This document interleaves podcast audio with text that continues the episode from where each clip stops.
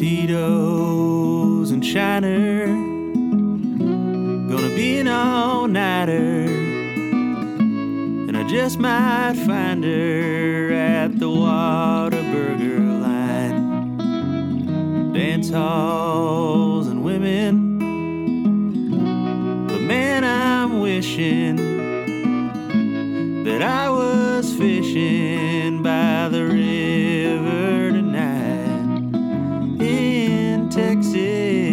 but I think that might be the most pretentious. Might be the the utmost. Howdy, howdy, howdy. Howdy, howdy, howdy, everybody. Welcome back to another episode of Tex Ish, the show about some things Texas. And some things not. We have a super, super awesome conversation in store for y'all with our wonderful guest, Mitch Ammons, which we'll get amazing, to. amazing amazing person. super amazing. We actually are probably going to hang out with him within the next couple of days. Just Mm-hmm. so. hit it off in this interview. It was re- he was really gracious with his time, especially in the midst of a pretty big marathon training Yeah. block, which He's going at it, man. we already kind of knew, but we really learned how much time and energy that really takes. We'll get to Mitch and the rest of the interview here in a second. But first, as always, our not sponsors. Who are we not sponsored by today? Today, we are not sponsored by Chuy's Tex Mex restaurant. Are you feeling light and agile? Do you just feel really good, but really want to ruin it? Chuy's Tex Mex. Come with some friends, drink a margarita that's made in a bird bath. Run out of chips? Don't worry, we'll dump more right into your face. Whether you want or not. And just when you think you're too full of chips and margs, we're gonna take your order. Would you like a burrito smothered in queso? Or perhaps a bigger burrito smothered in more queso? Chuy's Tex Mex for people who feel good but wanna feel bad. Chuy's Tex-Mex. Our other not sponsored today is the Texas Department of Transportation. We really want to thank you for your wonderful work on the roads. They're not bad at all. I have zero problems getting anywhere. It's amazing. I really just want to shout out our not sponsored, the Texas DOT. Y'all are doing a great job. Died. We fix roads. Sometimes. Occasionally. Eventually. Eventually. You'll get there someday. Died. We run on Hawaiian time. We'll get there when we get there. TxDOT. Want to go to Dallas? No, you don't. what happened on a moment in Texas history. And again, as always, shout out, thank you to our not sponsors. Thank you to our not sponsors. Once upon a time in Texas history, Cynthia Rodriguez was minding her own business. She got a little hungry one day, and she thought, you know what I'm going to do? I'm going to get a granola bar. So she takes her time walking down beautiful Riverwalk in San Antonio, stops into a convenience store, uh, and decides on a General Mills, you know, just healthy, overall nutritious granola bar. Now, something about this granola bar seemed a little off from the beginning once she got back to her car. She opens it and discovers a bag of white powder. Thinking she'd won a prize, she calls General Mills saying, "What what is this wonderful prize?" And they say, "No, call the police." Cynthia, you have found a bag of cocaine in your granola bar. Oh my gosh. So on March 18th, uh, this woman Cynthia Rodriguez finds a uh, like like a little baggie of cocaine instead of a granola bar.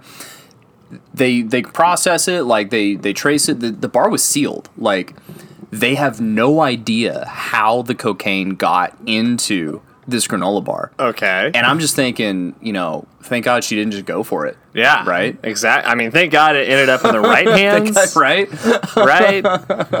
All I'm saying is they could have priced that granola bar a little bit It's just a little bit. Why is this granola bar hundred dollars? Don't worry about Also, it. shout out to her for being a humble person Right. because far more greedy people would have just flipped that on the streets for mm-hmm. For whatever it is. for however much you can sell it for. Also, I'm Which, glad it wasn't yeah. me because I probably would have thought I could sell this, and then I would have gone to the streets and had no idea what I was doing, mm-hmm. and it would have ended poorly. it would have ended very badly. All right, who is our small town of the week, Seth? I am. I'm gonna introduce this one uh, like this. Knock knock. Who's there? Ding dong. Ding dong, Texas. Ding Dong, Texas. Ding Dong, Texas is an unincorporated township in Bell County. Bell County. Yeah, so check it out. In the early 1930s, a guy named Zulius Bell and his nephew Bert Bell operated a country store uh, near the Lampasas River. They hired this artist to do their sign, Okay. and he did uh, one bell with the with uh, Zulius and one bell with Bert, like as as an artistic sign. And so people who frequented the store as the county kind of grew just started calling the town Ding Dong Because of the bells? because of the bells. and uh, this is one of those communities that's often noted in like places with weird names. places with just crazy names. Yeah, exactly. and that's it. Like it's near Lampasas. Um, it's not too far from Killeen. Is that yeah? It's not too far for eight miles south of Killeen. Uh, so relatively like Relatively close relatively to Austin. close to Austin. But I just love that there's a town out there called Ding Dong. That, makes me so happy. Do you know if the does it say if the convenience store is still open? It did not say, but I assume it is. We might need to I take a trip we out may, there. We may have to do a, a Texas Goes very soon. Uh, Texas goes, Texas goes. ding donging, we got to go ding dong ditching. ditching. just a couple of ding dongs Just a couple of ding dongs hanging out, riding around doing our thing. in ding dong. So let me ask you something, man. What's up? Mitch is a real badass. Mitch is seriously a true badass. So who's our other badass for the day? So our other badass for the week, because again, Mitch truly is a badass, Truly. and I can't wait for you guys to hear his story here in a second. But our badass of the week, in in line with right now, it's September seventeenth. The Texas Barbecue Festival is going down here in Austin next week. October will be Texas Barbecue Month for Texas Monthly. Mm-hmm. So, in lieu of that, our badass of the week is one of the original Texas pitmasters whose story might surprise you. Etta Randall was a.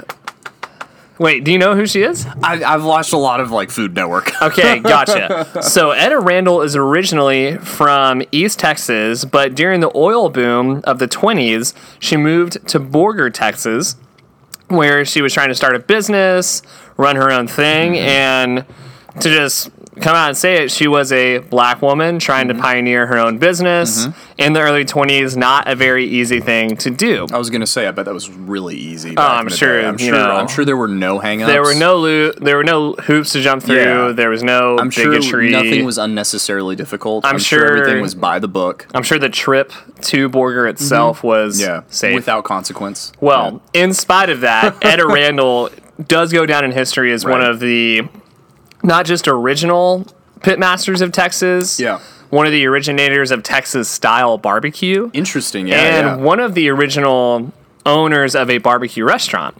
So, just a little excerpt from an article that was written about her in Texas Monthly a couple years ago. To start, Etta ran a laundry service as she had in Min- Mineola. Later, she found a job at a hotel, and then she met her second husband, S.E. White, a carpenter at the Rex Theater on Main Street, which by that point was a bustling enough to be known locally as the White Way. Together, they worked and raised their daughter, Lavada, socking away money in the dirt, literally. And here's a quote from Etta My husband and I would take our daily earnings, put them in a big tin can, and bury them in the ground inside our tent, she recalled. By 1934, they had saved up enough to open their own business, a barbecue joint in Borger, Texas, that they called White Way Barbecue. But everyone who remembers it now just calls it Etta's, which is really cool. I think it's really I cool that really cool. Yeah. in in history, it actually just goes down as that that was Etta's place. Mm-hmm. So, indeed, advertisements for Etta White's barbecue stand started to appear in the Borger Daily Herald in 1938. She and SE ran the place with the help of their daughters, who had followed her mother and her sister to Borger a few years earlier. Um, and yeah, there's another quote here that I really like. But there was no doubt who seemed to be in charge. And here's a quote from her daughter Mother attended to the cooking and fire, as she recalled. White Way Barbecue finally made it into Borger's printed business directory in 1941. And Etta would later add Southern style fried chicken to the menu. And yeah, just. I think that's just a really yet another cool person to highlight as far as going into barbecue month, going into Yeah. highlighting all these different wonderful things that Yes, have popped up. and we give a lot of Uh, credit where credit is due. It, it was Yeah. Mm-hmm. a Czech and German style cooking over fire, Yes. slow cooking. Lots of sausage, lots of like time. Yes, but that's not the That's- only place where that started. and again, like the the originating of Texas Mm-hmm. style barbecue, which is going to be mo- you know salt and pepper, not a lot else, heavy focus on brisket. Yes, which was technically the scrap meat. And I think that's something that we sort of look over now because it's such a precious Yeah. commodity in a way. There's Yeah. that just liquid gold fat in the brisket, the way you cook Yeah. it. But there's a real- reality that brisket was used at a place like Etta's because that was the throwaway meat. Right. That was Well, and that's so common among history. Mm-hmm. Is like these things that we now treasure are usually things that used to be cast offs. yeah. Like lobster used to be like peasant food. Really? Yeah, yeah, the, yeah. People people wouldn't eat it. That's wild. Yeah, like they would throw them away. Like it, like they were. Yeah, It's so hard to imagine. They were that considered now. garbage catch. That is absolutely like just bottom feeders, basically. Dang. I, I'm sure there's a reason. I can't remember why, but yeah, they they would just like throw them away. And like again, these these things that we love, ribs, Mm-hmm. you know, brisket, they're so tough and they take so long to cook that when time was such a precious commodity and like things like that, things like that just didn't sell. Yeah. you know. Um, but yeah, perceptions so- change, and I'm so glad they do. Yeah. So, So thank you, Etta. Thank you, Etta. And it, I just, it's so cool to read. We'll share her Texas Monthly article because it does a good overview of her life and her legacy, but not just an originator of Texas barbecue, the style Mm-hmm. Yeah. and the cooking, a black woman Yeah, in the 20s and 30s, moving on her own, Mm-hmm. starting her own business, working her way, starting and owning Mm-hmm. her own business. pioneering the modern savings account. literally just as we sort of jokingly but seriously said there's no way that was easy There's no way that was easy. i my life is so easy compared to etta randall The hardest And day of my life isn't even close to like a normal day. yeah for her. especially when you think cooking barbecue itself is hard dude, it's hard work. It's hard to do that you're well. Up at 4 a.m. you're asleep at It's hot. 10 It's hot. Like it is hot. labor. Blazing you hot. sweating the yeah whole time. by, by the time people are eating your food you've Right. already been cooking it for, For- six or seven Yeah, hours at the least At least. and tending to the fire, making sure everything's perfect. Mm-hmm. Yeah. So, Etta Randall, we salute you, we appreciate you, we highlight you. Go check out her Texas Monthly article. Just Google it. We'll send it out in our Instagram and our socials as well. And now, the moment you're all probably waiting for our interview with Mitch Ammons, amateur slash professional slash elite runner, sponsored by Bare Performance Nutrition, going for the Olympic Trials Marathon qualifier at the Chicago Marathon at the end of September, beginning of October. We'll make sure to correct those dates when we post strong. everything. He's going to do it. He's feeling strong. He's feeling good. Again, he was so gracious with his time. Uh, at one point, we think his meal alarm went off and he ignored it, Yeah. hung out with us. Really good dude. So, Mish, if you're listening, thank you so much. We're so excited and privileged to share your story. Without further ado, Mitch Ammons, Mitch everybody. Ammons, everybody.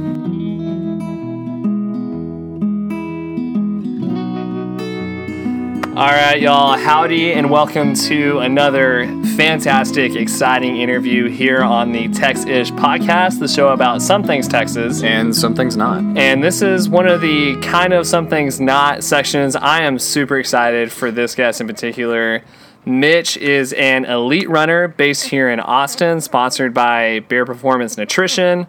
Not sponsored by Nike, but looks good in the Nike. Probably the best hair in the running game. Best hair in the running game by far. And he has an incredible story that I have followed via social media. I'm super excited to share it here on the pod. Mitch, thanks so much for taking the time in the midst of marathon training to come sit with some strangers and just talk to us for a little bit. Yeah, sounds good. I'm happy to be here. Yeah, man. um, so you're here in Austin now, very embedded in the running community, but it's been a journey to get here from what I've seen. Can you give us just a little background as far as where you're from, childhood in Dallas, and like kind of begin to tell your your story just into drug addiction and out of it? Sure. Yeah, I uh, I grew up in Dallas, um, Dallas proper, and uh, I played sports in high school.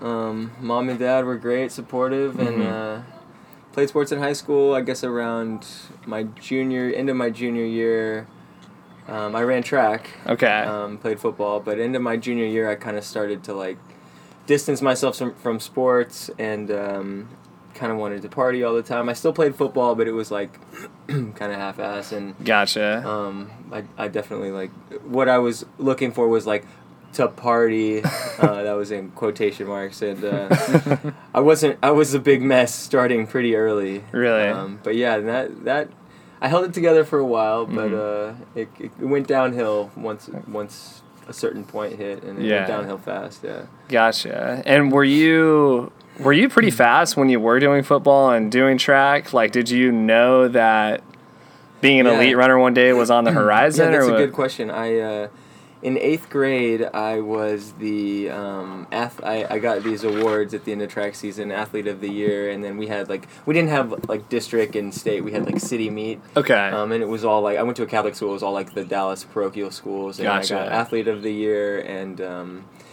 athlete of the what was it um, the city meet mvp just based off of like points throughout the season and points throughout the city meet and um, yeah i broke i broke a five minute mile in the eighth grade Holy Wow. which crap! was like yeah i mean back then now kids are running so Right. fast, well, they're like, on this was- steroids and stuff. There's something in the water. Yeah. I don't know what yeah, they're doing. the the hormones Yeah, or yeah. whatever. Yeah. But, um, they are no, I broke kids five minutes in the mile in the eighth grade, and that was like kind of like a big deal. Like I had high school coaches reaching out to me, and um, I actually was like, my whole plan was to go to Jesuit high school, which was the That's the big all guys high all school, guys. like right, literally right next door to the elementary school that I went to. Um, but I I had met some friends that were just like the coolest dudes around, like a couple of them from other schools, and we just were like the bad boys. we would meet at the Jesuit football games, and like they we'd bring cigarettes and like and so this it started early. Like I knew Okay. I knew what I wanted to be because I Yeah. these couple of these friends have they're still cool thing is they're still my my best friends today. Like Okay. three Yeah. of them. Kind of four of them. One of some of them I don't really talk to as much. One of them lives here in Austin. Two of them live here in Austin. One of them I see practically every day. Okay. Um, but we would smoke cigarettes, and then I, you know, even the, one of them I was gonna say one of them had an older brother, and they were kind of the bad boys, and I was- Yeah. and we all knew we wanted to be like that. Okay. Yeah. I never knew where it was actually gonna take me and how much worse I was gonna get, but like I had this idea in my head early on, and um, but yeah, so I was I was good at sports. I was good at football.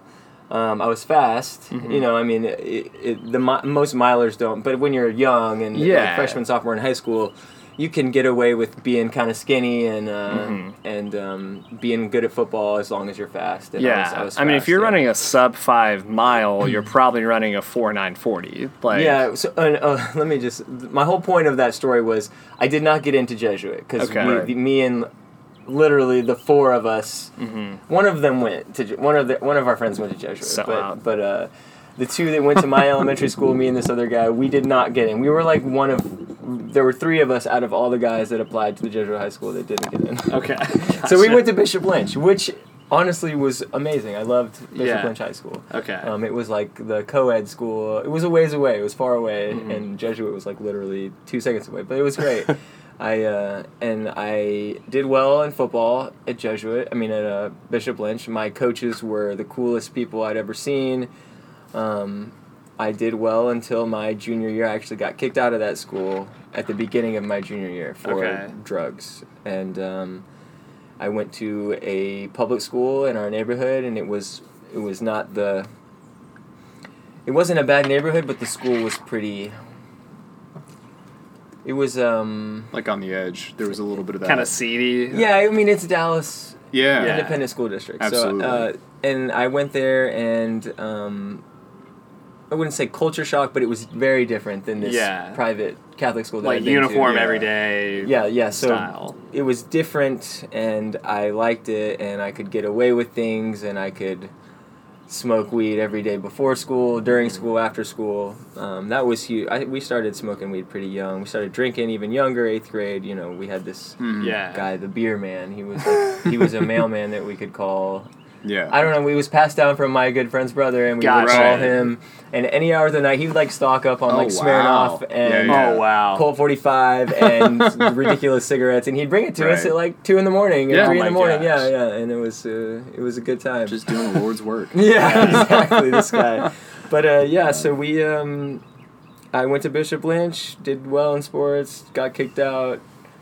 Went to WT White, still played football, Mm-hmm. had fun. It was a it was a whole nother level of football there. I- Really? I'll say that. Yeah, like Yeah. Dallas, I, uh, Dallas ISD was it was really cool. Um, played with some pretty good guys, not necessarily our team, but like against other teams. Yeah. Right. Uh, it was a lot of fun, and um, but I was hev- heavily into drinking and smoking and cocaine and pills at this point. Probably Sure. sophomore, junior years when all that stuff happened. Yeah. Right. And how? I mean, that's is that pretty young or is that normal as far as once cocaine and pills? Man, I thought it was very normal, Uh-huh. but Were there because the people around you were doing it as well? yeah, I mean, yeah, Yeah, yeah. my group of like degenerate friends, Right. we all did it, and so I thought everyone's doing it. Right, this. yeah. Looking back, I'm like, these kids don't do. It. I mean, Right. you know, maybe like a few of them, but like Right. I don't think this is normal. yeah. But it was Um, normal for you. Is, It was is kind of normal for me, and I loved it, and it was great. In high school, it was great. Mm-hmm. Hardly any, um, aside from getting kicked out of school and like some small run-ins with the law. I mean, you're young; Right. you don't really get in trouble. You get in Yeah. trouble with your parents. Mhm. Everyone else is just a slap on the wrist. Right.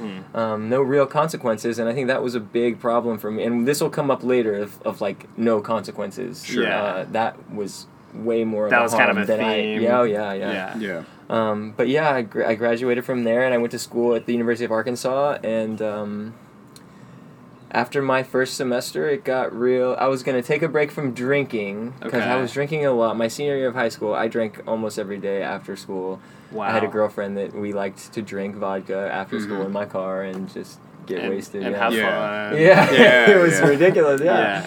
Um, but yeah, I went to the University of Arkansas, which is where I discovered opiates. I was actually trying to tame my drinking, and I had a roommate that was like, "Man, these are like super chill." I had never really experimented with opiates. I had Right. always been like a, like I'll take pills that will like keep me level, and then I want to do cocaine all night. Um, Because that'll get me into another one. Right. yeah, yeah. And so I uh, I um, tried these opiates, and man, they were amazing. They were the answer to every problem that I ever had my Mhm. whole life.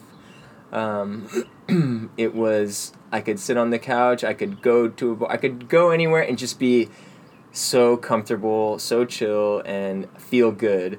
Um, it started with OxyContin, um, Mhm. but quickly that turned into heroin. And actually you know it, it got it got real okay my sophomore year of high school no my freshman year of high school after the first semester was the first time i went to rehab. Mm-hmm. um, i went to rehab thinking i was going to go there. I went there for an oxycontin addiction. I was going to go there to stop using oxycontin. And this was your freshman year of college. this was my freshman year of college. I was um, i was 18 18 Wow. years old yeah wow. um, And did I- you check yourself in? You were like, no, no, no. This was my best friend that lives here in Austin today Mhm. called my mom. I forgot to call him on his birthday. Which Gotcha. this, is, this says a lot. Right. He knew something was wrong. That he actually called, does say a lot. Yeah. Yeah, Yeah. he called my mom, and he said something's wrong. He, he Mitch is like I knew he like he knew I was using, but he didn't know the extent of it. Like he didn't hear from me from for a long time.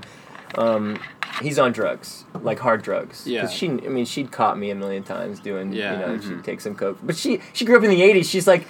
People do coke, but they didn't. She didn't realize that, like you know, The we don't do a little bump in the bar at the, at the, in the bathroom of the bar. We're like lining up, you know, Like you're seeing how much giant you're in high school, so Yeah. your Right. mindset is like, let's see who can do the most because we're yeah, teenagers. I had that hot head. Yeah, kinda yeah. attitude. yeah. We all did. Me and it's my a little- competition. Me and my little group yeah. of friends are like, Yeah. who can get the most? Who's the up and be cocaine okay? alpha? Yeah, Like, yeah. oh god, it's so it's so great. The, the cocaine alpha. But yeah.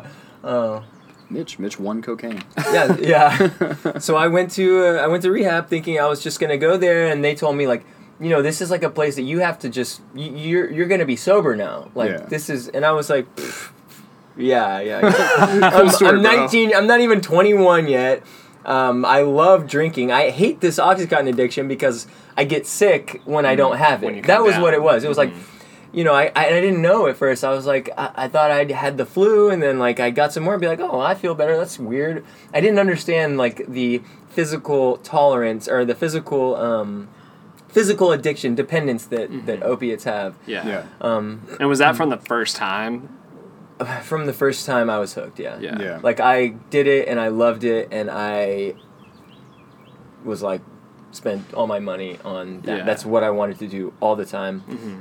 Again, no consequences. Mom, I need money. Dad, I need money. Like I need some books. I need to buy this. I need to buy that. Yeah. And sure, you know, Yeah. because they they were proud of me and they thought I was you know I had some trouble but like they had seen me get get above rise above it and um, I was in college now and they they didn't had any idea and what parent wants to believe that their kids are spending money on drugs Yeah. Right. you know I was like Especially I, I opiates was a- at yeah, that yeah, point. yeah yeah Yeah. yeah no one and that was another thing that like will come up at the second time I went to rehab um, but I got out of rehab and uh, I drank a beer the first day and I think a week later I was using Oxycontin again Yeah. which is like that is literally the theme of the next seven years. Yeah. Right. Um, thinking that I'm going to be missing out because I'm young and I want to drink and I want to go to bars and I want to chase girls, and then I start to drink and then I start to get a little tipsy and I'm like, well, maybe I could do a little cocaine. Maybe this won't hurt. You know, I'm just gonna do it tonight, Mm-hmm. and then I get strung out, and then I'm like, I know what makes me feel better when I'm strung out, and that's OxyContin. So Yeah. Yeah. probably a week later I was doing it. Yeah. I, I mean, I really think,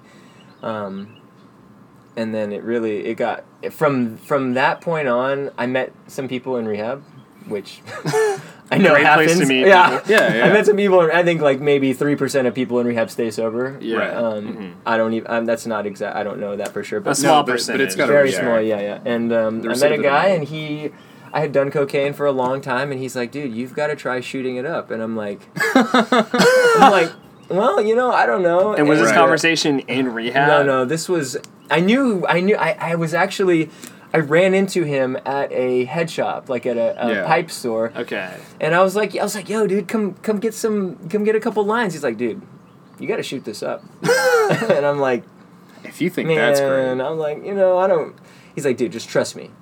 And so he came over that night. He and this is gonna get a little graphic, but he and it get the story gets way better here in a few years from now. But Yeah. he came over. He helped me shoot up. I pu- immediately within seconds puked my brains out but i was in a whole level new level of euphoria that i had ever felt in my whole life. It felt like a completely different drug and this was like the start. That day was the start of my like tragic horrible miserable ending.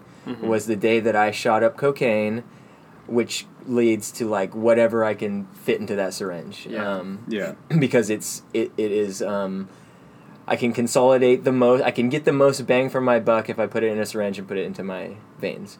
Um, but yeah, that that cocaine when you inject it is like a whole nother Mhm. um, it just is like a whole nother level of fiending for the drug because it is such an intense rush Mhm. um, and it's very quick. It's Yeah. like over. It's over within 45 seconds, and you're like, I got to do it again. Because it's Um, over. Yeah, Like, yeah, right. yeah. And I it was like feel like that It was so hardcore. It's like going down a roller coaster, and you get that feeling in your chest. You can't. Yeah, it, it, I could get into how, but I don't want to get too graphic because it's not. It's not. This is not a. Um, Right, that's not the point. We're not glorifying. We're not highlighting yeah, that yeah, part. Yeah. Um, but you know what? But it's I'm- important to know that, like, Yeah, and I'm not. Ash- I'm not ashamed of this. I really enjoyed doing drugs, but I also was had, had it took me to places of the most, the lowest, um, hopeless, helpless, like fearful, miserable. Every every negative descriptive word I could say, um, these drugs took me to. But every time I'd get sober, I forget about all that, and I just remember the great times and. like an abusive relationship. One hundred percent, yeah, uh, and I think that applies to a lot of things in life. It's like Yeah. you don't remember how horrible things. Yeah, uh, you know that's you know, and I could go into another story about that. Like, this girl, she was Yeah. wait, wait, wait. We we didn't yell at each other every night. She was great. She was great. No, Yeah, she yeah. was. uh, remember that She's time that she- beautiful. that, That- one- that that one time time. she brought me a So- cupcake. exactly. It's like She's remember great. that one time six years ago that I was able to control it. Right. It'll be like that. It'll be like that. Yeah. So anyway, that was probably that was maybe 2010, late 2010, early 2011 um, that I started using needles, and uh, that quickly was the worst decision of my life. But and again, I'm not ashamed. I I did it, and I did it for years longer, knowing how horrible it was. I remember the very first time I was sitting in my my room. This was like way before that, and I didn't know anything about rehab. I didn't know anything about recovery. I didn't know anything about the twelve steps. I didn't know anything about really like getting actually addicted to drugs because I wasn't addicted. But um, I remember telling my roommate, I was like, I was like, dude, I think I need to go to rehab. Like not knowing really, and because that moment was the first time I was like, I don't think I can stop. Right. But anyway, this is like a couple years later after the first time I went to rehab, late early 2011. I went to rehab for the second time. My parents found a bag of syringes, and that was like, oh shit! Like, Yeah. this Oh, no. kid, our kid is, this is bad. This is worse than they ever could have imagined that it was. Um, my parents are in the medical field, and so they know that if someone is injecting drugs, it's bad. Like Yeah. no one casually injects drugs. Yeah. Right. Um, Doesn't matter what you're injecting, just the fact that right, right. right. That, that You're it's injecting. dangerous no matter what. It's so dangerous because you cannot. There's no turning back. Once you put it into your body, there's no turning back. There's no vomiting it up. There's no, Right. you know, there's it's it's there It's and it there. is straight to your brain. Right. Um, but yeah, um, I yeah, and 2011, early 2011, it was like. And man, I I um I didn't get sober till 2015, so you know another four years Yeah. of Yeah. like complete miserableness. Thinking, I went to rehab. I think a total of five or six times. I think Mhm. six times, and it was like a routine.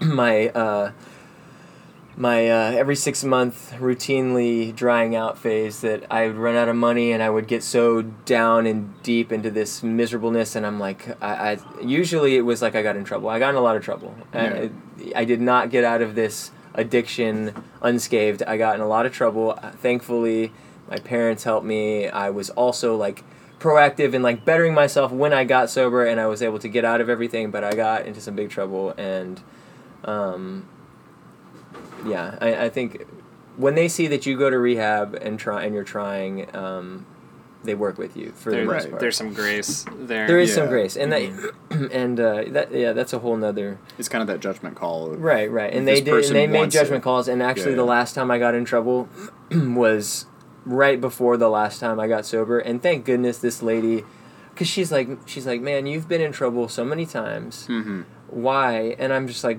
I'm like, I really don't want to be this person. Yeah. and uh, I I went into her chambers and like pled my case, and um, Yeah. and um, I she listened and she's she believed me, Mhm. um, let me off, and I think it was six months later I got sober and stayed sober. So Wow. thank goodness that lady did that because Yeah. you know it's it's it's not a uh, it's not the end of the world, but it does.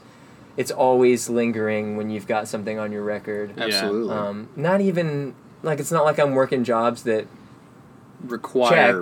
but yeah. it's always in the back of my mind, and it's always like, man, like I'm tainted with this this, This thing, thing. on my record, and Yeah.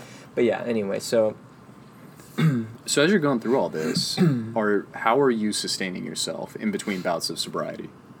as far as Money, jobs, like are you, uh, you know, I didn't consider myself a drug dealer, but I would buy enough to where I could sell a little bit to my friends Mhm. to have enough to Allegedly, break even. Yeah, yeah. Yeah. So like it was like a buy in bulk, go to Costco, buy in bulk, share it all with my friends. Yeah. They pay me a little bit. I have enough to buy in bulk. just again. enough to do? Yeah. Yeah. yeah it was it was it was that it was um you know and i had jobs i couldn't really hold jobs i was also in school i dropped Mhm. out i can't tell you how many times i dropped out of school mid-semester to go to rehab every Yeah. Right. you know it's like Mhm. i'd be doing good and i'd go back to school and then i would just fall off and that was Yeah. actually Yeah. like a, a whole thing i'm back in school now but i i had to like wonder was it like the stress of school or the stress of like thinking I'm not good at school. It's like uh, something about that. I had to wait till I was like a few years. You know, I was four years sober when I went back to school. Yeah. Um, and finally, it's like, man, and I can't even tell you like the difference as an adult being in college. like I care and I Right. study and I work hard and I make straight A's. I've Yeah. made I haven't made below an A in the last two years that I've been in school. Absolutely. yeah. Yeah. So yeah, I'm I'm working on um, applying to nursing school here in the That's next awesome. in the next uh, Congrats, months. man. Yeah, Yeah. Congratulations. Yeah. That's awesome, man. Um, sort of looking back at that at that whole journey before this last time you got sober, your journey into like drinking, smoking cigarettes, like the beginning was you guys wanted to be cool, wanted to be like some of these guys you saw as cool. When you look back, what drove some of the uh, some of the other addictions as far as opiates and continuing to drink, continuing to inject? Was it something you were running away from? Was it anxiety and you just wanted to feel comfortable? Like, what, what were some of the underlying motivators? So that's a pretty complicated question because I, to this day, don't know for sure. Really? Um, it started, I wanted to be cool. That I wanted to have these people that I thought were my friends that Mm-hmm. just like crowded around me because I had drugs and I liked drugs like they did. Like we Right. Mm-hmm. had we had a common interest and that's what brought us together. And we were like a little community and we Yeah. Mm-hmm. cared about each other. But Yeah. it wasn't none of it was real. Right. Um, Some people play board Yeah. games, and I mean, I want to highlight again one, one of your best friends Yeah. who was part of that group in high school knew something was wrong with you because you didn't call him on his birthday. And you know what? He was the guy that was like, "Oh, I'll never be as bad as him." Sure. And Yeah. then one day I just like shot past him. and he's like, "Bro, what are you What doing?" is happening? Yeah. Right. Um, but yeah, um, I I don't know. I don't like to label myself as Sure. once an addict, always an addict, but I think I had that predisposition, that genetic, I think Mm-hmm. di- different I'm genetically different. And I say that now because I open a bag of Oreos and I have one, I eat the whole bag. Yeah. I cannot Yeah. put the Oreos down. And Right. sugar is a very addictive Sure. chemical. Yeah. It's a, yeah, Um, it's euphoric. Right, and Yeah. uh, and so I look at it. So I think I have an addictive personality. I think with running, and I think it can be not necessarily an unhealthy addiction, which I kind of take it to the edge. I'm like Right. teetering on the edge of like, am I addicted to running, and is it causing problems? Not quite yet. And if it does, I will address Right. it, Yeah. but not quite yet. Um, but yeah, I, I think I just have that personality, and I think that as long as I wasn't gonna do something different, um, I was always gonna go back to it. You asked, was it anxiety or something? I think it was all of the above. Fear in my own skin, fear, and it, it never like I, I never like got sober and then said, okay, I'm going back to do heroin. No, I got Right. sober and I was like, I want to have a few drinks like a normal person. It was Yeah. that idea that I was actually a normal person. And I don't drink like a normal person by any means, but I'm not like your blackout alcoholic Yeah. Right. but what I what I think distinct what what differ what uh, makes me different from other drinkers is that if I'm at a restaurant and someone was like, "You can have one beer with dinner," and I'm like, I would I would choose no way. I don't Yeah. want one beer no with beer. dinner. Yeah. I Yeah. would get a Dr Pepper or something Yeah. that I actually genuinely love. Mm-hmm. I don't want one beer. I drank to get drunk. I didn't Right. Like the taste of beer. I didn't like the taste of liquor. I drank it to feel something. Yeah. And that's what I think is Yeah. the difference between me and others. is- When you were talking about opiates, I found it interesting, um, and I, I just kind of latched on to it. Is you said that you felt like you could go anywhere and be comfortable, yes, yeah, and that you know, in, in some ways that's heartbreaking, but it, it's that thing of like, okay, there's this thing I can do to feel like everybody else and not feel itchy and not feel, Right. un- and uh, it's, you know, how do you now that you don't have that yeah. address those things? That's also a very good question. Um, it took a long time. Mm-hmm. It took a few years. It took two years probably to just be like, especially like newly getting sober. It's like Yeah. I go to the grocery store and I'm a nervous wreck. Uh-huh. I don't want to talk to anybody. I don't want to see anybody. Like I'm embarrassed of myself.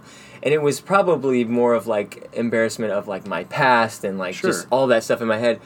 But I did a lot of work. I did a lot of work. I don't know if y'all have heard of like a 12 step program. Mm-hmm. Yeah, but yeah. I did AA. I did AA and I did a lot of work on myself and I figured out like the root causes like yes. And it all comes down to I am afraid. I am afraid of not being successful. I'm afraid of not being good enough. I'm afraid of being abandoned. I'm afraid it's like Mhm. all this list of just like things that I'm afraid of. Yeah. And once I realized that I could just like give that stuff up to like I I call it a power greater Sure. than myself, you know, Yeah. God or HP, whatever. yeah. Yeah, Mm-hmm. higher power. I gave that stuff up and it completely changed my life. It's like I could always no matter what I was going through just say, "You know what? Take this Yeah. And I I will, you know, do what you think I should do." And that in, in I, I'm a little I, I kind of hesitate when I tell people about this stuff because Sure. a lot of people don't believe in God or mm-hmm. whatever. I can tell you that I don't care what it is, if it's God, if it's Jesus, if it's you know, whatever, something because I tried for so many years to stop using drugs. Sure. I tried so hard to get this needle out of my arm and I could not do it. Until I like turn my and this is another phrase is like turn my will and my life over to this higher power.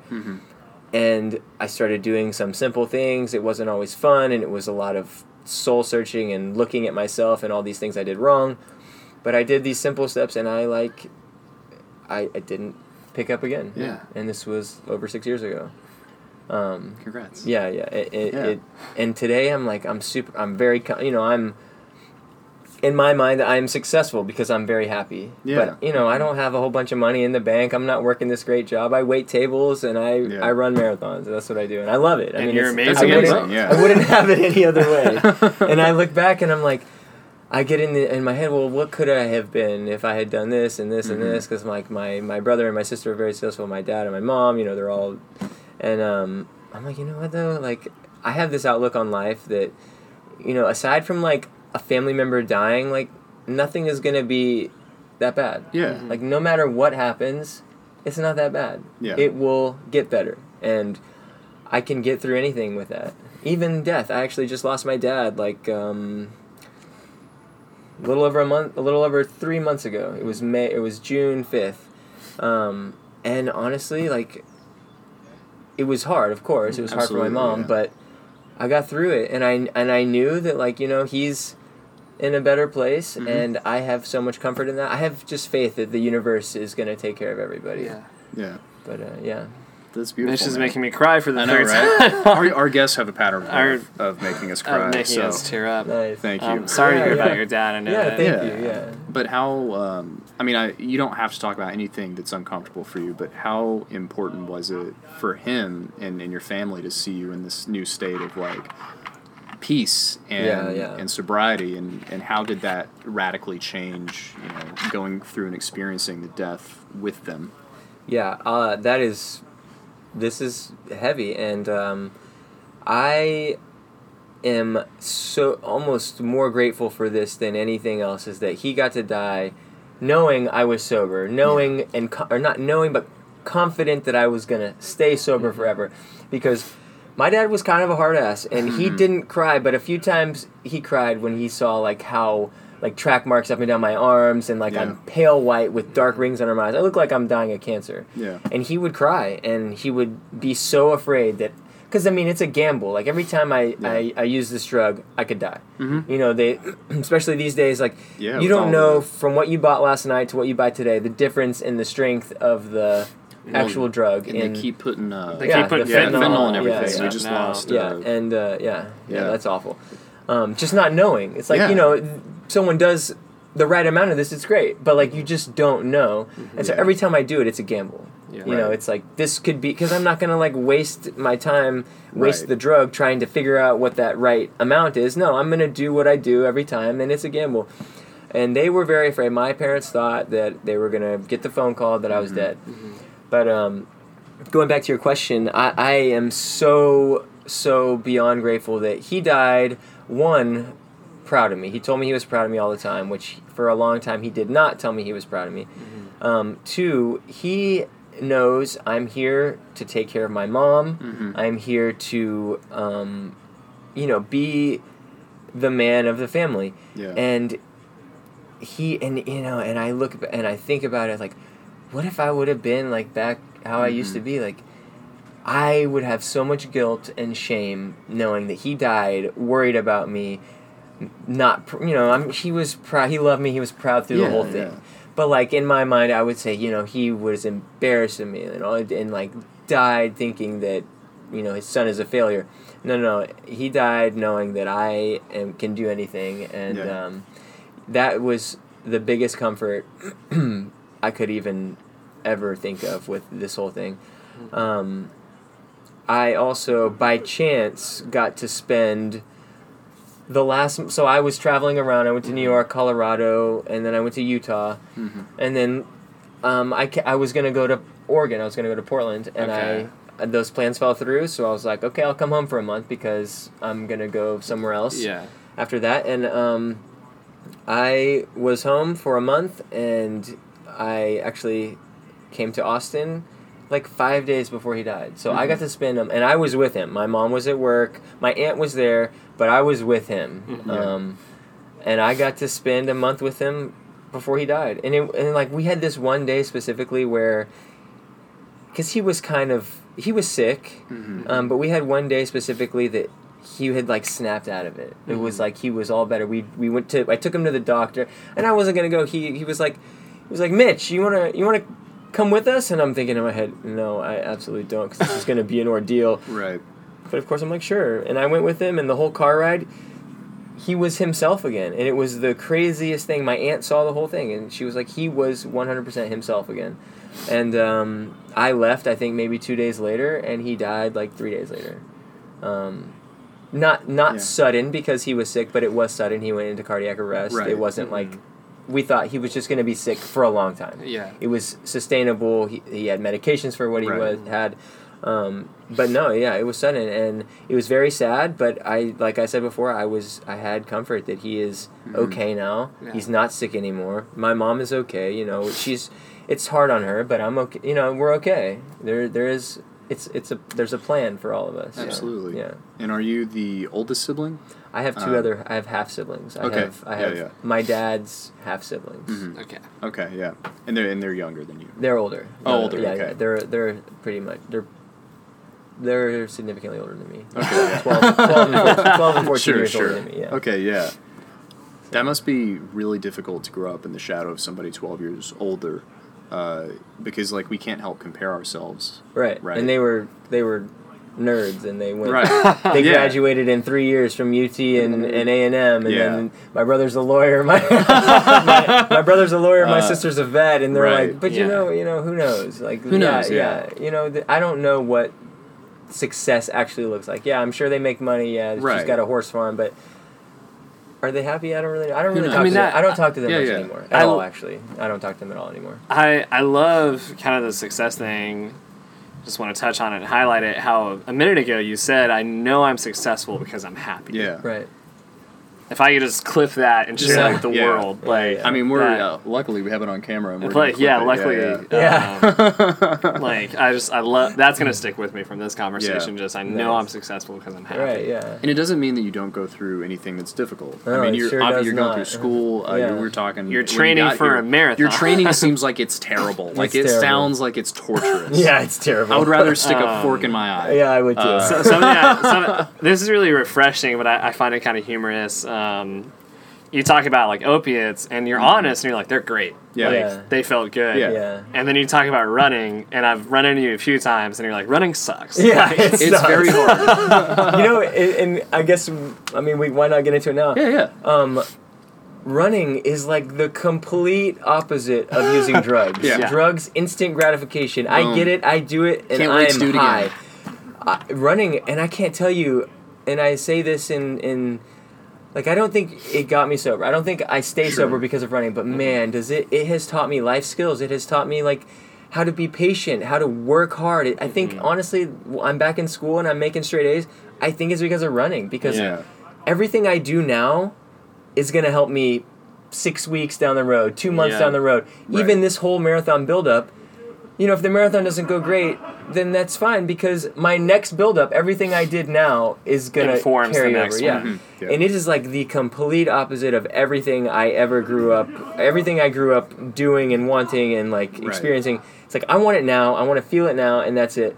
Right now, it's like if I wanted to to translate that to running, it's like I could go do ten workouts today. It's not going to do a damn thing. Nope. No. Like I have to be. It's be. gonna make you Yeah. tired. Yeah. Well, even yeah. the unpredictability, right? Because with drugs, you could say, I, I'm going to put this in my arm, and I know that I'm going to feel good. Yeah. Yeah. Like, the Yeah. gamble was, am I going to live or die? But there was no gamble with, will this feel good? That's correct. Um, with running, you can have a great training block and feel great, and then on race day, you have to take a shit at mile 15, That and it is derails that the is the entire biggest thing. fear of it all, man. Knocking on wood right Yeah, now, right? yeah. That's not. You know what, you know, Don't like- put that evil on me, Ricky Bobby. At this Uh, point, and I think if the marathon's going great, I'll just let it happen. Just Yeah. let yeah. On, you Sorry, see guys, picture. behind give it to me, God, I was Yeah, like Yeah. you see. You see I will. Yeah, yeah. Yeah. um, It's I gonna make a great picture. Yeah, One- sure one- will. Good story too. Everyone will know who I am, Everyone and will it won't know. be because of the haircut. No. I, I want to get to that part, it, but before we get there, do want to go into so what what was the difference maker when you finally got like sober? Was it a there was that moment when you realized I need to give this up. What You was that moment? And people, al- and this is a common question of like, Mm-hmm. what was different this time? Nothing was different. I I did the same thing that I did every time, except this time I stuck with it. Yeah. I, I stuck with it. No, I, I honestly, when I went to rehab the last time, I didn't actually even want to get sober. Yeah. Right. I went in there, but I got in there. I actually got in trouble the first few days Mm-hmm. there. I got in trouble for sneaking drugs in. Like, Nice. I didn't want to be sober, Mhm. but um, I uh, I got out. The work starts when you leave rehab. I think rehab, if it's if you've been before, you kind of know the drill. It's a good place to dry out. It's separation Yeah. from the people and the places that I used to use at. I can't walk out the door, get in my car, and go buy drugs. It's actually Right. like a process. I've got to sign papers and like get a ride and all this stuff.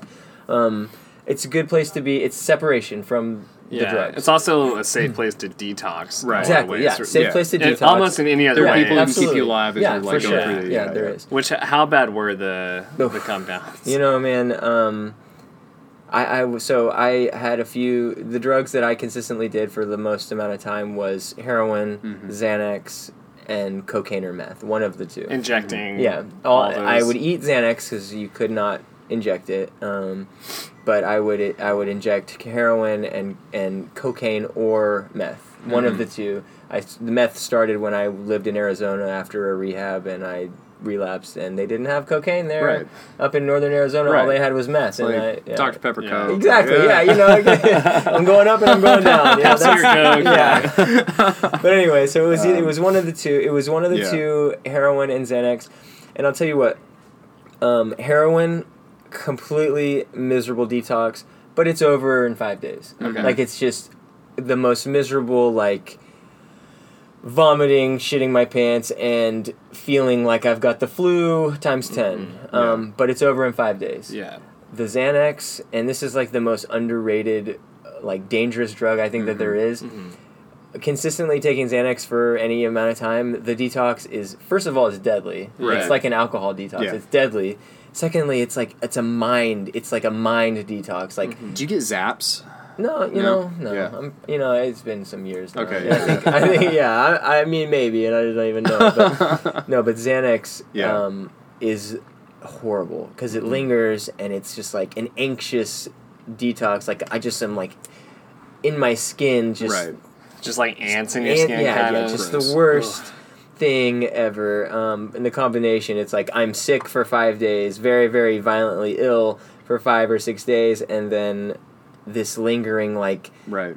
it just like amplifies all of the horrible feelings I'm already feeling Yeah. slash like anxiety attacks Mm-hmm. slash like I can't even sleep I can't do yeah so they were awful every single time Right. and every single time I'm like I'm if I get through this again. I will never do this again Oh, and man. every single time oh, that wasn't so bad Not too bad. yeah Abusive relationship. Remember that one time that it was that fun? one Remember that time one I time? got through it just You fine remember that one time I did just a little Mm-hmm. cocaine and had a great night? yeah yeah that, that dude that literally went through my head every time Oh Yeah. man.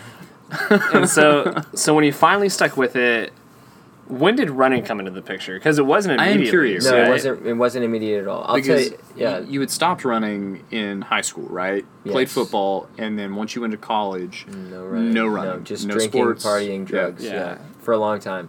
Um, so I got sober in 2015. Mhm.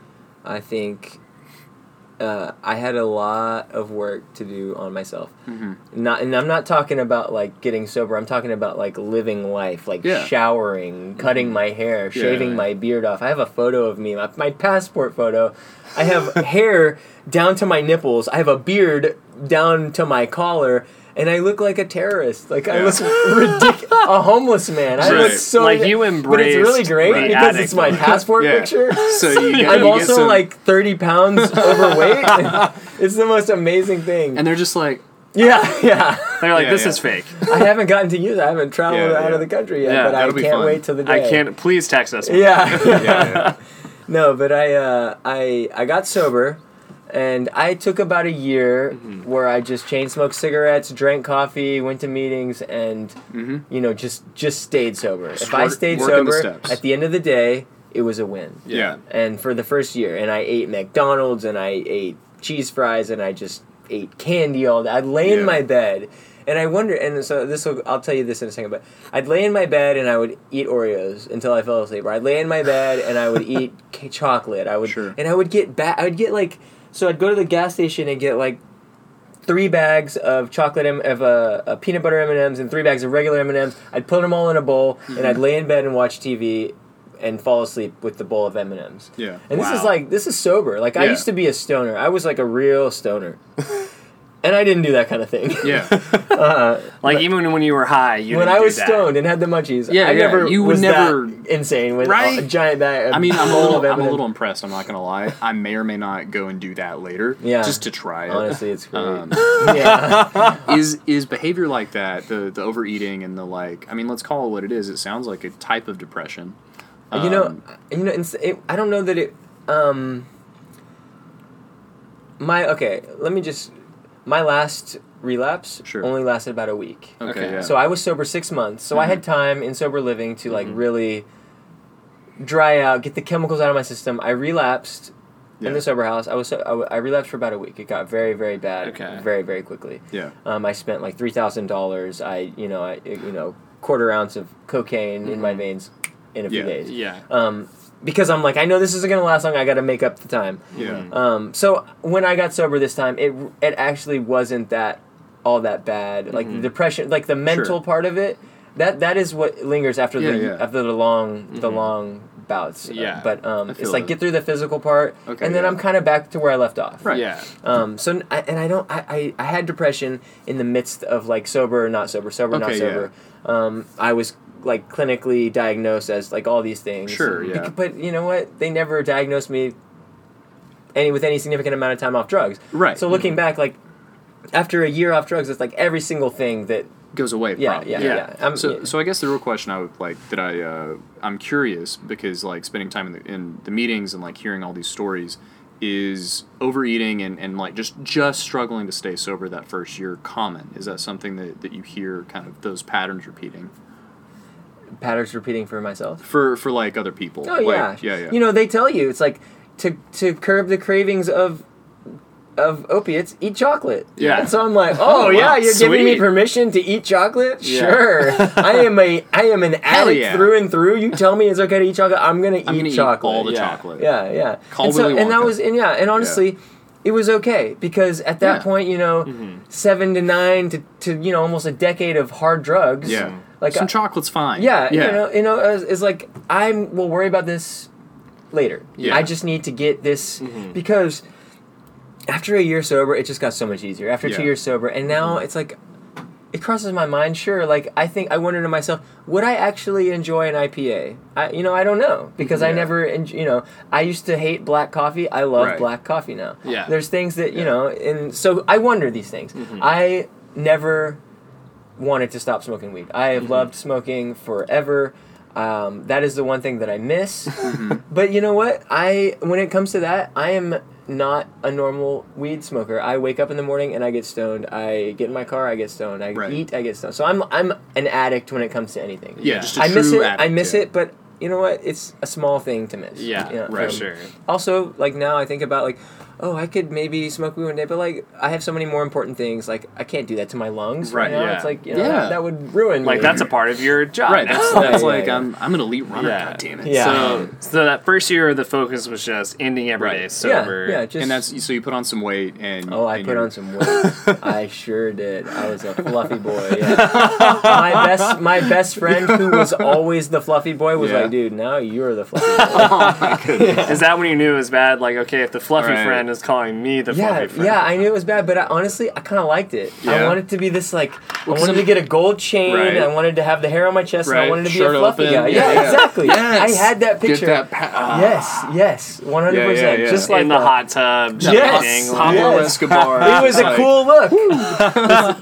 this, this- and so yeah, Yeah, and. I was working in a I was I I had worked in a restaurant when I was sober Sure. that 6 months before. I sta I went back to that restaurant after rehab. Yeah. Um Were you in Dallas or no, this was in? Austin. It was in In Austin. In Austin. Austin. Okay, Yeah. gotcha. So I moved to Austin um I guess it was and um, let's see. So it was very beginning. It was like January of 2015. Okay. I moved to Austin permanently to stay sober here. I Mhm. relapsed. I was sober like five, six months. I relapsed, went to treatment again, got out, stayed sober. Yeah. Um, but yeah, I was working in this restaurant, and eventually I started, and I would eat. It was Shady Grove. It was Austin Staple. yeah. Austin Uh, Staple. Austin Staple. All right. Rest in peace. Yeah. Yeah, Pour- man. pouring out. Pouring Yeah, out for the yeah. homies, dude. Pouring But out. uh, I would eat cheeseburgers every day, and I was yeah. cool with it. yeah. You know, and um, but then something hit me. I don't remember exactly when it was. It was two or three years down the road. Mm-hmm. Um, I was walking my dog through um, Butler Park, and I saw this guy doing a boot camp, and I'm smoking my cig, and I'm like, "What?" Because I've been thinking, you know, okay, let me preface this. I wanted a girlfriend who was fit and hot and worked out and ran, and they're like, great. "You attract what you are," and I'm like, Mm. "Shit." You're like bullshit. Yeah. so I want. So I'm like, and then honestly, like, Yeah. it's kind of crazy, but this was like my motivation throughout the whole thing. I wanted to meet cute girls. Mm-hmm. So guess what? I, I I walked by. I was like, guys, what are you? What? I was like, hey man, like, what are, what are y'all doing? He's Is like, the cigarette still yeah. lit? Oh yeah. yeah. I'm like, Uh-huh. uh, it wasn't like it wasn't like, hey guys. It was like it's like, yo man, what are y'all doing? Because I actually I got sober, wanted to do the whole Austin hippie thing. Yeah. My my good friend is an Austin hippie. He's got his hair long. He's got tattoos everywhere. I'm like I want to do this. So I Yeah. gave it a go. I grew my hair out. I, you know, I I did the whole like shower in Barton Springs, man. Like, Yeah, yeah. You know, and then uh, I hated it. I absolutely hated it. Yeah. But uh, so I was like, "Yo, what are y'all doing?" And there, he was like, "Man, this is our, our boot camp, Orga- organic fitness and training." Um, Jacob Wood was a great dude, really supportive through my like intro into fitness. Mm-hmm. Um, he was great. He answered all my stupid questions. I'm like, Jacob, why can't I get a six pack? He's like, Well, you've got to stop eating M and M's uh, all night long And you're in like- your bed. All of the dude. Yeah, literally. that? I'm like, I'm like, I eat good all day, and then, but but you eat six bags of M and M's in bed before, before you go to sleep. It's like you got to stop that. bags? So I, um, I went to his boot camp the Yeah. next day. I think I went three days, and I was like, oh god, my my chest. That Sunday came around. I put the cigarettes down. I never Yeah. smoked them again. Um, Wow. I have Wow. not smoked since. Yeah. Cute And girls this- are a great motivator. Yeah, uh, and someone I was like, I can get the girls looking like this, and they're like, No, you can't. Why would any girl who does what you want Right. be attracted to you? I'm like, man, you got a point there. You know what? That logic. Did you kind of have a moment where you looked around and you were like, well, there is no girlfriend at this moment. yeah. So. So. So yeah. Okay. So I was like, you know what? So boot camp. Time to make. You know what? This is. And they, they used to say when I'd go to meetings, this is kind of like off. It was just a little off topic, but Mm-hmm. they're, they're like, I, I like I want to go to the meetings with the cutest girls, and they're like, well, whatever gets you there, whatever gets Sure, you in the whatever door, gets you in the know, door. whatever gets me to show up at five thirty in the morning to these boot camps, whatever gets you there, you're Yeah. there. Yeah. And uh, honestly, that's it's a, it's not they were not wrong. You know? so I did his boot camp for maybe a year. Okay. Sure. Um, I remembered back in my young days, I had r- broken five minute mile. Mhm. Um, I wanted to do that again. Yeah. Okay. I said, Jacob, I want to break a five minute mile. He's like, dude, I think you can do it. At this point, I, and so I started running. So he did a group run. We did like a six mile group run. Okay. Sure. And I had also met a friend, a girl who was a friend, and she's like, I run on the treadmill 30 minutes every day. Every day. Okay. Man, I want to do that. so that night I went home. I went to the Austin Bouldering Project and I jumped on that treadmill and I ran for 30 minutes. I think I did like eight minute miles. I ran Yeah. for 30 minutes. I was like, okay, okay. So then Jacob had this group run. It was like a seven or eight mile run, and I was like, I'll give it a go. I think I ran like eight minute miles. Um, I, I maybe before this I had started running like a mile out and back. Sure. I, I didn't Just start with six minutes. Sort of easing miles. back Doing the into jogging it. Yeah, I, I used yeah, yeah. and and honestly, I did. I knew every a couple of times I got sober, I would go try and like do track workouts because I loved it. I always loved track. Yeah. Yeah. Um, I never admitted it when I was young because it was like kind of nerdy and like Yeah. I was so skinny and I was embarrassed of being skinny. But like I kind of knew in the back of my mind, it's like, man, I'm I'm decent at it. It's it's a lot of fun. It's a lot. It's hard work. I wanted one. I knew. I think throughout all of it, I knew one day I would get back to running. Okay. Um, so anyway, I set out to run a five minute mile. I I went down to the running store, which was I was like just googling. I need some running shoes. Um, I went and got an Apple Watch. This was December, um, like three and a half years ago. Okay. Yeah. So 2017, right? So 18, Yeah, 17, somewhere in 2017. there. Yeah, it was 2017. Um, I went into this running store. It was called the Loop Running Supply, and I met Pam and Ryan. The place. Yeah, and they introduced me to Gilbert and Gilbert's Gazelles. I started with them the next day. I went to Yeah. the evening groups, and it was hot and miserable. And Yes. I quickly like got a little faster. And he's like, "Dude, you got to come to the morning group at 5.30. I'm like, "You're out of your damn mind." um, I had no idea at the time. That's so but like, early. That is like, yeah, I wake up at 4.15 every day. Or Wow. 3.45 on Wednesdays and Saturdays. T- today. I didn't wake up at 3.45 today because I was up late last night Yeah. running. Nice. Um, but yeah, I uh, I joined Gilbert's Gazelles. I did that for a year. I ran a marathon. Um, it was a decent marathon, and from there I got a coach, and then ran a half marathon, and ran a great half marathon, and then Yeah. from there I just kind of just I've have been kept at it, yeah. getting and you've gotten fat. Like, have you just Like, kept yeah. getting faster and faster? yeah I I have yes every race I've run almost almost um, on the dot. I, ra- I ran I ran a half marathon. Then six months later, I ran a marathon at my half marathon pace. Wow. I Mm-hmm. Ran another half marathon. I ran another marathon at that half marathon pace. Jesus. And then I ran a pretty fast. I've run the same time.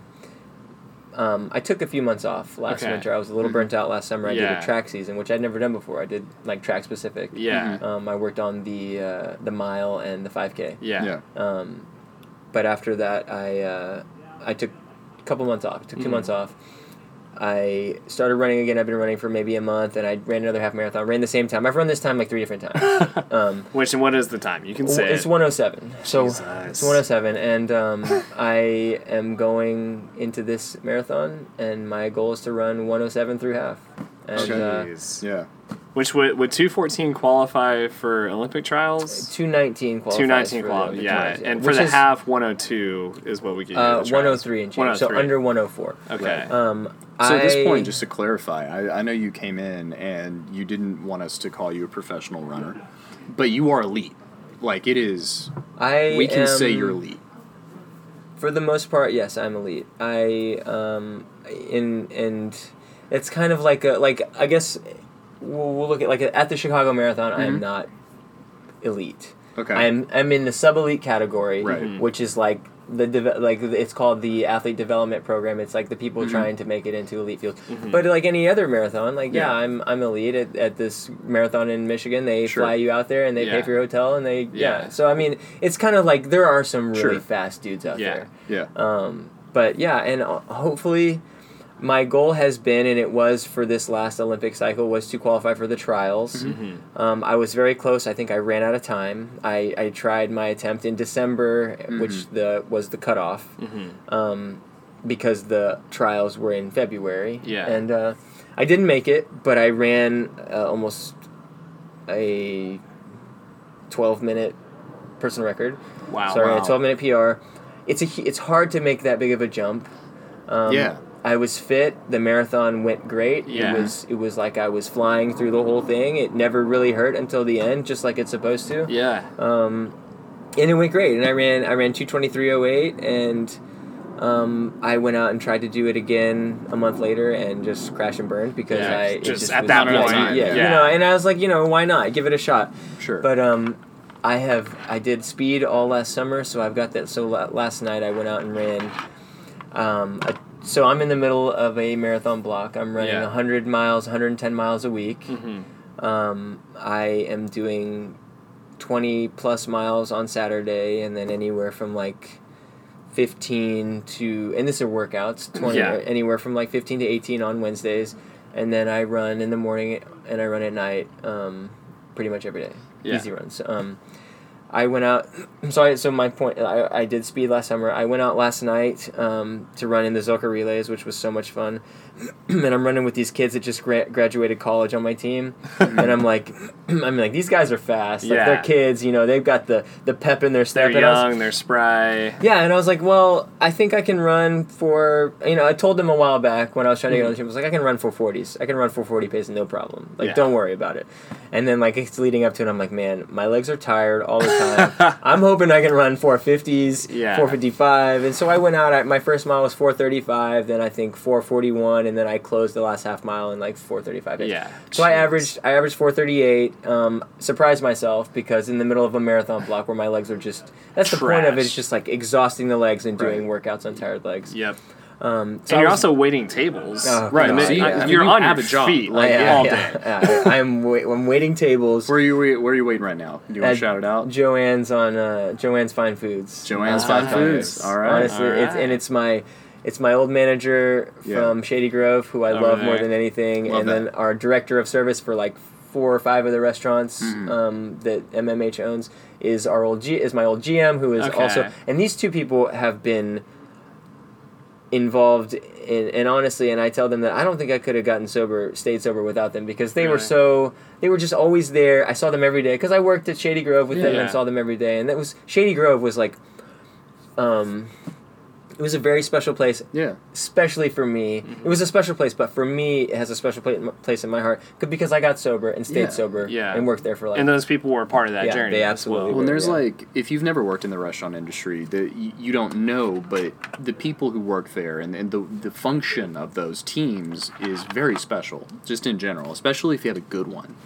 Uh, it's it's an experience. And the good ones are else. rare. They're Like- rare. Yeah. But It's, it's rare to hear know. someone say, "I love my G." yeah And my- I love And again, love it's them. it's cliche, but you become family. They call it family meal. Like Sure. it's it's a whole thing. one hundred percent that's true And it, I'm I just love to hear that they've supported you and that that's oh yeah part of. and I'm loyal to them I would do anything for them Yeah. Yeah. Um, so anyway, I'm, I'm at Joann's Fine Foods, and our GM is my old manager at Mhm. Shady Grove, and she's awesome. I would do anything for her.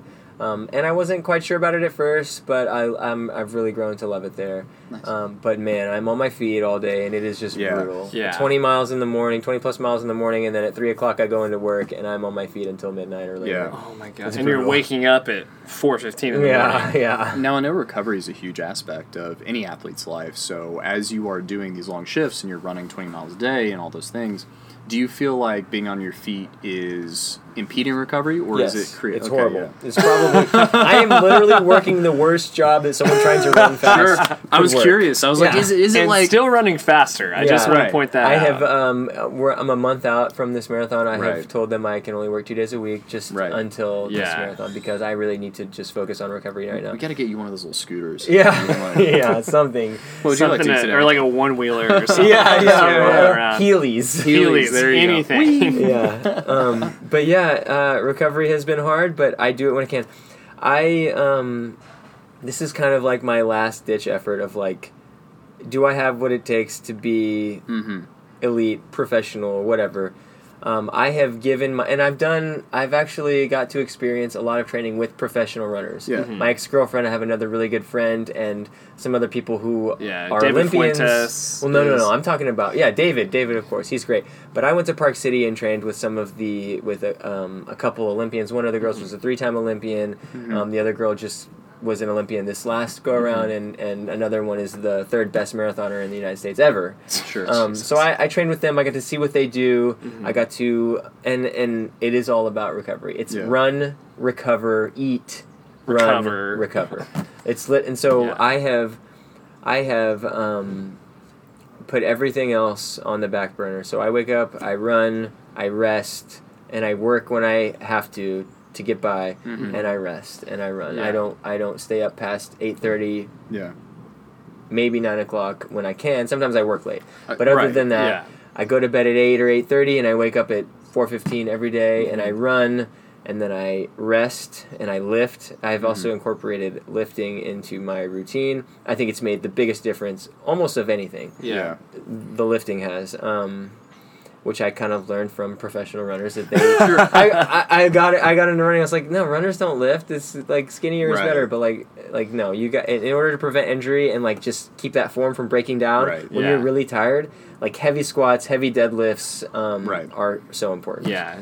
But uh, yeah, I am. I have given up any everything. Like I've told my friends that invited me over for to use this new pizza oven. That like, Sure. no, I, I, I I'm gonna rest. I'm gonna Yeah. stay home and I'm gonna watch TV and I'm gonna eat my My pre-prepared. Yeah. yeah, my my boring pre-race meal so that I know on race day that it's gonna settle right in my stomach. And I have done this for a, a long time now. Yeah. And um, I mean, it's been months, and I'm I'm excited because I'm really. If this race doesn't go well, it's not because of something I did. It, Right. I have done everything right to run fast. well, obviously, we're pulling for you. We're free. Well, thanks. for you. Yeah, yeah. Oh, I'm so excited. Um, and like as far So is this the last effort as far as for the marathon this focus, or is there a part of you that's like maybe one more? Is there a part of you that's tempted to like not have a job, somehow find a way to like for three months do a block where all it is is run, rest, recover, run, or is it like If I could have the means to do that, then yeah, absolutely. yeah for But sure? I just, you know, and it's more of like the like social life sacrifice right now. Mhm.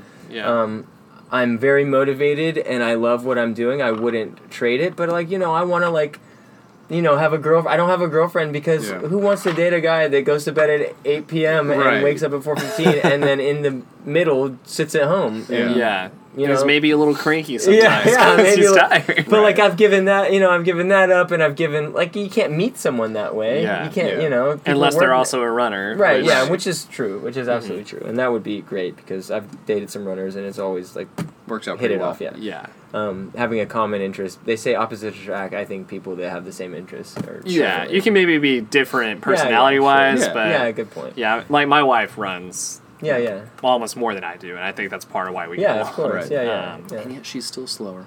It was- Cut that out. Um, I will. Jeez, now I'm laughing too much.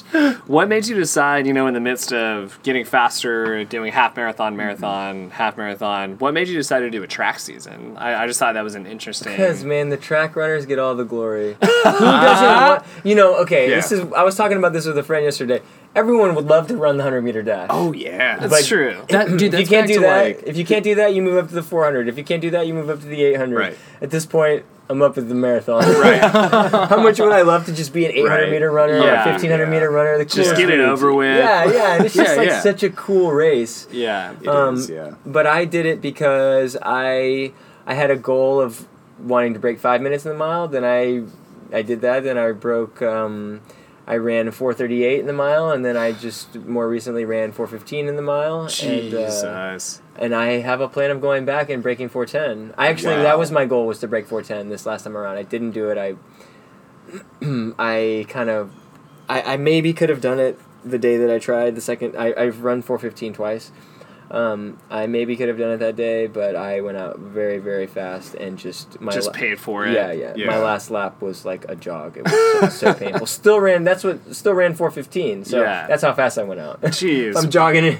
and when you're going um, that fast, and I'm asking because I can't go that fast. Well, and he's the runner. I I uh, aspire to run one day. his little his little knees start to Oh, hurt. Well, that's pretty what it started with me, man. Yeah, you just got to aspire to run one day. Yeah. Is it the lungs that give out first, or the legs? The legs. Just The legs yeah. are just you seize can't up. even. Yeah, the lactic acid. You can't. Just You're pumping your arms as fast as you can, and your legs don't keep up. legs are just They're like, no, yeah, dude, just no. slugging along. Yeah, it's battery Oh my acid down here. We It can't is, do anything. Yeah, it's brutal. And um, we are a Texas podcast, so I, I want to ask about this part in particular. You were in Austin, embedded in the running community here with the Loop. Great people, awesome people. But in the pandemic, you went to New York thinking, I'm going to be there for the rest of my life. I did, Right? yeah. What what drove, what motivated the move to New York and getting out of Texas? I I went to New York. Um, was gonna live there forever. I decided, until it got to be. It was like uh, October. It started getting rainy and cold, and I was like, cannot handle this. I cannot sucks. handle this rain and Well, this it's not mist super cold. conducive to like a heavy running lifestyle, really. Well, no, Right? you know it is. There's a huge. And that was one of my big draws. Interesting, To it, was okay. There's a huge running community. I mean, think about it. If there's seven million people in Mm-hmm. this concentrated of an area, there's going to be heavy running groups, heavy. You know, everything. Sure. There's everything there. Yeah. But there is a really cool running scene there. They have like, they're just like the, the um, the model people for like cool running clubs. nice. Um, And that was one of the big reasons Okay. I went out there. I went out there to get out of the heat with my ex girlfriend, who was a prof- who is a professional runner. Um, she's also from New York, but she she had lived in New York City before, so she knows it really well. It was it was honestly coolest. I love I love New York, um, but it got rainy and cold, and I have two dogs. I had just Yeah. I had a I had a five month or a four month old puppy there. Actually, no. I was in New York, flew back to Dallas to pick up this two month old puppy, flew back to New York. So I'm raising this tiny little puppy in the streets of New Gorgeous York. Gorgeous little Right. puppy, by the way. Yeah, she's she's she's a little handful, but she is cute. That's why she's still around. Yeah. But uh, yeah, the dogs. It was very hard with the dogs. I mean, we're on the fourth floor walk up, Yeah. and Yeah. I'm taking them out, and it's raining, and the streets are dirty, Dirty, yeah. and the dogs get dirty. There's tr- you know, it, it, if maybe without the dogs it'd have been a different story, but it was very hard. And then it got cold, and I'm like, I still got to take these dogs out in the rain and Yeah. cold, and it's just different here. Yeah. Um, Well, it's so cold, you decided to go to Colorado. Hey, well, that's, Right. I, was gonna, I was about to get to that. I was about to get to that.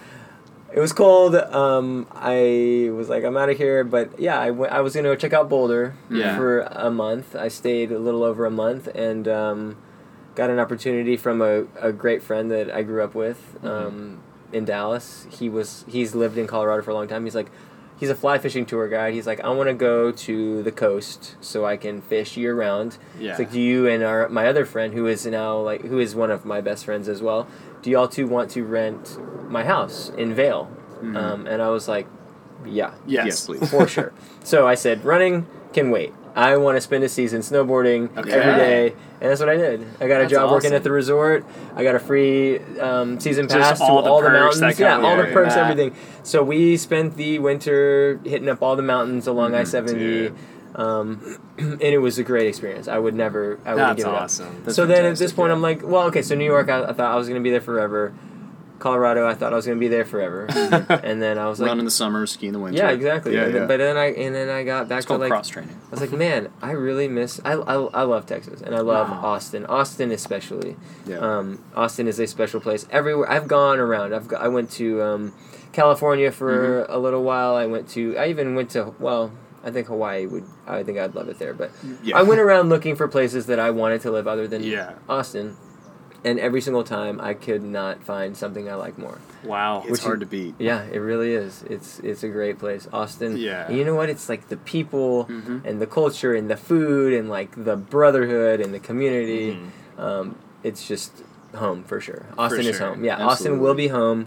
I may take some sabbaticals, Sure. you know, for a month or two, but I will come back to Austin. I've, Yeah. I've decided, and no, I know in my heart this is where I need to be. Yeah, that's and was it just when you would go to these other places, the Boulders, California, you would have fun and like it, but was it just like that community It and wasn't the friendliness? Austin. No, it just, correct. yeah. It just wasn't. It just, and I compare everything to it, and there's Mm-hmm. no better place. You wonder why people are moving here from everywhere, Right. Because it's, the best. Yeah. It's the best place. Well, we, we actually just talked to a guy Yeah. downstairs from Minnesota, and I've heard this across the board from all these transplants, um, which we love you. Keep coming. Mm-hmm. yeah, Keep I'm coming. all about it. We'll take all- you. yeah. Bring Yeah. your bring your business, bring I'm your money, you on that, bring yeah. your bring your politics. I We- love we- meeting new people. Love it. Yeah. But he said like everybody here is just so welcoming, Yeah. and Mm. friendly, Yeah. and everyone's like, "Come over and check out this Yeah. pizza oven we just got," or "Come to Barton Mm. Yeah, Springs yeah, and check yeah. out Barton." It's so true. And it's so Absolutely. I love when I hear people talk about this city and this state Yeah. and their experience of as soon as I showed up, Yeah. Yeah. pe- people wanted me to come hang out, and Right. ju- that's I love that that's unique to hear. And yeah, I think I think you you take it for granted and you kind of forget about Mm-hmm. it. But I'm on the phone with my AirPods with my ex girlfriend. She's in London right now. Okay. Yeah. Um, we talk about training. We talk Yeah. about running. Y'all are still friends. Yeah, and we are everything, we are great friends. Um, and I'm walking the dog, and like three people have come up and said, "Oh, hey, you know, good morning." And she's like, "Man, I really miss Texas." Yeah. like no one does that here. No one Yeah. does that in New York. No, Colorado people are New York, nice, yeah. but you know, not like here. You know, these people go like in my neighborhood. You know, I don't know these. I I Mm. maybe say hi to them before, but like most of them I've never seen, and they all say hi, and they Uh-huh. all say good morning, and they Yeah. all like pet the dog. We How all are each other's Yeah. dog. Yeah, Yeah. it's so great. And she's like, man. I, we don't get that here at all. Like I miss that about Yeah, Texas. about It's, Texas. it's so weird, man. If you've ever called Texas home, whether you're from here or you, you know, move here, I feel like anytime you travel abroad or, or you are somewhere else, there's that part of you that's like, well, this isn't Texas. Like, you, you just know. Somewhere in your body, your body knows. yeah. Yeah. like I'm not home. And that I mean, even the way we met was pretty Texan Yeah. Because you've been kind over the past. Really, I I found you through. I, weren't didn't you run a mile with Nick Bare Yeah, yeah, in his mile yeah. video where did, everyone yes. crapped on him for sitting in the middle of the road when he was done? yeah, yeah, yeah, I did do that. But that Yeah. that's how I discovered you and your story, and I mean the hair and Uh-huh. the look. I was Yeah. like, this guy's awesome. I, if I ever meet we him, got to talk to this guy. Yeah. well, then when we started this podcast, you were one of the first people in my head Nice. that I just we had never met, but I had followed you and thought I would love to meet this guy, but also share his story and Mm-hmm. Yeah, share his yeah. personality, highlight who he is, and met reached out a few times, and you were always really kind, like yeah, let's do it, would love that. And I ran into you Yeah, literally, like we ran into each other on the pedestrian bridge at uh, Lamar Bridge. You had your Uh-huh. AirPods in. and you were so kind when I was like, Mitch, Yeah. take out your AirPods. You're in the middle of training, and you still took the time to like Oh yeah. of course. recognize who I was as Yeah, the yeah. dude that kept messaging you on No, no, Instagram. yeah, that's- Right. Um, and you were so friendly and so kind. And I think that's a very Texan It's thing. Texas. It's just It's like, Texas. Texas, yeah. hey man, yeah, yeah. Yeah. what's up? And, And, the, uh, and the guy that was walking next to us probably would have done the same yeah, thing. exactly. Yeah, I'm the guy. If we were like at a tailgate, the guy walking next to us probably would have just interjected the conversation, and we would have been friends And forever you- right yeah. after that. Awesome. Well, Mitch. Thank you so much for your time today. Yeah. Definitely know that You- you got to go to bed guys. in like three Yeah, I hours. Yeah. sure do. It's Uh, dinner time right now. we have- we have one- Yeah. One last question for you. We'll let And we you ask get out all of our guests here, this. and we ask all of our guests this: What does it mean to you to be Texan? Oh man, so I was kind of thinking about this, and um, I just just kind of uh, everywhere I go, I take my Texas pride with me. First of all, they hated me at the University of Arkansas for that. Woo pig. They loved me in New York for it. They, oh, the, the girls in New York love a Texas boy. I'll tell you that. They Checking love flights a right Tex- now. Yeah, they love a Texas boy. Okay. Um, what does it mean to be Texan? Um, I think the biggest thing to me is that we have a community. We are a community that will all you know the things the disasters in Houston like Mm-hmm. the everything that happens Texans come together and I am a part of that and I love to be a part of that and I love to be um, I love to be a Texan. And you know I think that the the everywhere I go I take it with me. Um, and it's the hard work and the work ethic and the friendliness Mm-hmm. that I think makes us Texans yeah I love The it. best answer we've ever gotten. sweet So Chicago Marathon. Chicago Marathon. We're three weeks out or four weeks out. four weeks out from tomorrow Four weeks yeah. out. Where can we follow you on Instagram and everything? At Mitch Ammons. At Mitch yeah, Ammons. At Mitch Ammons. Hit him up. We're all rooting for you. I think you're gonna have a great race. You've Yeah, done the hard we'll work, see. and yeah, man. Look thanks for so the much. look for the Mohawk mullet. yes. Uh, bet again. You can't see him. Best hair. Best the hair in the game. running Mohawk mullet. Took a Mo- long time. Mohawk mullet. I think I've got Um, it. I like But Mitch, thanks so much for taking the Yeah, time thank today, you man. guys. We really Yeah, appreciate it. it. Mitch. Bye, y'all.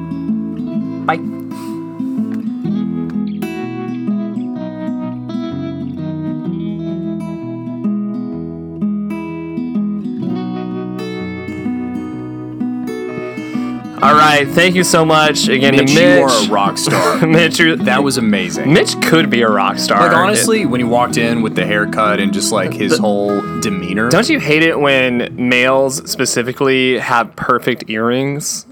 Yeah, There's something about the guy who can pull who off can pull an off earring. the earring? Yeah, But yeah, he, Mitch just walks in here, cut off jean shorts, white t-shirt, backwards Mm-hmm. Yeah. hat, sunglasses on the head, yeah, and I just think you could be a could- you celebrity, could be a you could be a surfer, you could be whatever you want to be, Exactly. really. So yeah, I'm just jealous of how he looks. he's just a force of pro. Like honestly, he he's got that thing. He's got that X factor. Uh, and that was that was one of my favorite interviews so far. That was really fun, man. so we really appreciated that. Unfortunately, he hadn't had a run-in Mm, that's true. with our dear friend. well, you know, because he's He's running, running. so he had to had a running. I mean, though, you know, runners and cyclists they don't mix. They don't mix very well. you know, uh, runners are out there shirtless with little Yeah, shorts yeah. Mm-hmm. on. Cyclists, as we noted for our not sponsors last week, right. They They're prefer, looking like sleek. suspenders. Yeah, You know, and colors, popping a little bit, Yeah, a little yeah. bit of a pooch. Little I mean, there's the runner pooch, but then there's the cyclist beer Right. gut. well, it's not. It, what it, it allows you to rest. You're while right. You're bent Yeah, it just gives you something It just to- gives you to like. yeah, yeah. It takes the pressure off your lumbar spine. But anyway, I was I was did- ri- I was riding my bike. you riding your bike, I was riding my bike the other day, right? trying to be a cyclist. Let's face it, they look cool. I'm trying to look Mm-hmm. Hey, cool. I'm out there pedaling, and I'm really giving it my all. Mm-hmm. And I see this yellow blur just whisk past me, just, and then I hear Mm. laughter. Yeah. And then up in front of me, I see the blur turn around and slow down. And what's coming toward me but Lance Armstrong, up to no good as usual, Hmm. Sneaky Lance. on a unicycle. just unicycling away. and he's about to go past me, and he just goes, one ball, one bicycle. One ball, One, One bike. bicycle. Technically unicycle, but he was just being a goof. Oh, Lance. Oh, Lance. He's incorrigible, you know. he really is. So it, if you guys are out there, if you guys are out there, you and see you yellow see blur. Lance, if you see a yellow a yellow blur, If you guys are interacting with anything spherical, be on the lookout. Look out he's, for he's a bit of a wise guy. Yeah, he's uh, he's been sneaky lately. Yeah, so Yeah. sometimes he's nice, sometimes he's really mean. so be careful if you see a wild Lance. But if you see Lance Armstrong out there, Yeah. send us that interaction. We want to hear We from wanna you. hear about it. We want to hear about your Lance sightings. But yeah, I had a Lance sighting just Lance last sighting week. He was on his unicycle, just plucking He away. must listen to the podcast because he's getting crazier. He's getting a lot crazier. He's getting as a lot bolder with his with his moves. He's getting a little bit more animated. a little bit, just slightly. All right, y'all. Thank you so much for listening. Keep listening, keep downloading, keep sharing. Do that even more. We want to keep doing this. Absolutely. We want you to keep listening. We got a lot of fun stuff in store. We got to spread the word of Texas as far as possible. as far as the reaches of We got to Texas make will those go, people in Oklahoma more jealous, and those people in Louisiana and, Louisiana. and New Mexico. and New well, New well, Mexico's they're like, all red. I mean, yeah, they barely know that there's other Right? states, so they've got enough to worry. they've about. got enough to worry about. But really, if you've listened to this point, thank you so much. Go give us a follow on Instagram. We're posting a lot more content there, Yeah. making a few videos, some sketches. and that's Texas underscore pod. at Texas underscore pod. DM us your Lance sightings Please. or your Texas badasses Yeah. or your days in Texas history. We're wrong a lot, we are wrong so much. as they've pointed out. and as much as I appreciate it when you tell me to my face, I want it. I want it in writing, I want it in writing. so that I can read it on the podcast. and so I can also share it with everyone else. Oh yeah, So that you look good and I look bad. you, you're funny. Oh, LOL. So anyway, like, We love follow, so much. subscribe. We love y'all. Thank you. Thank you. Bye, Bye, y'all.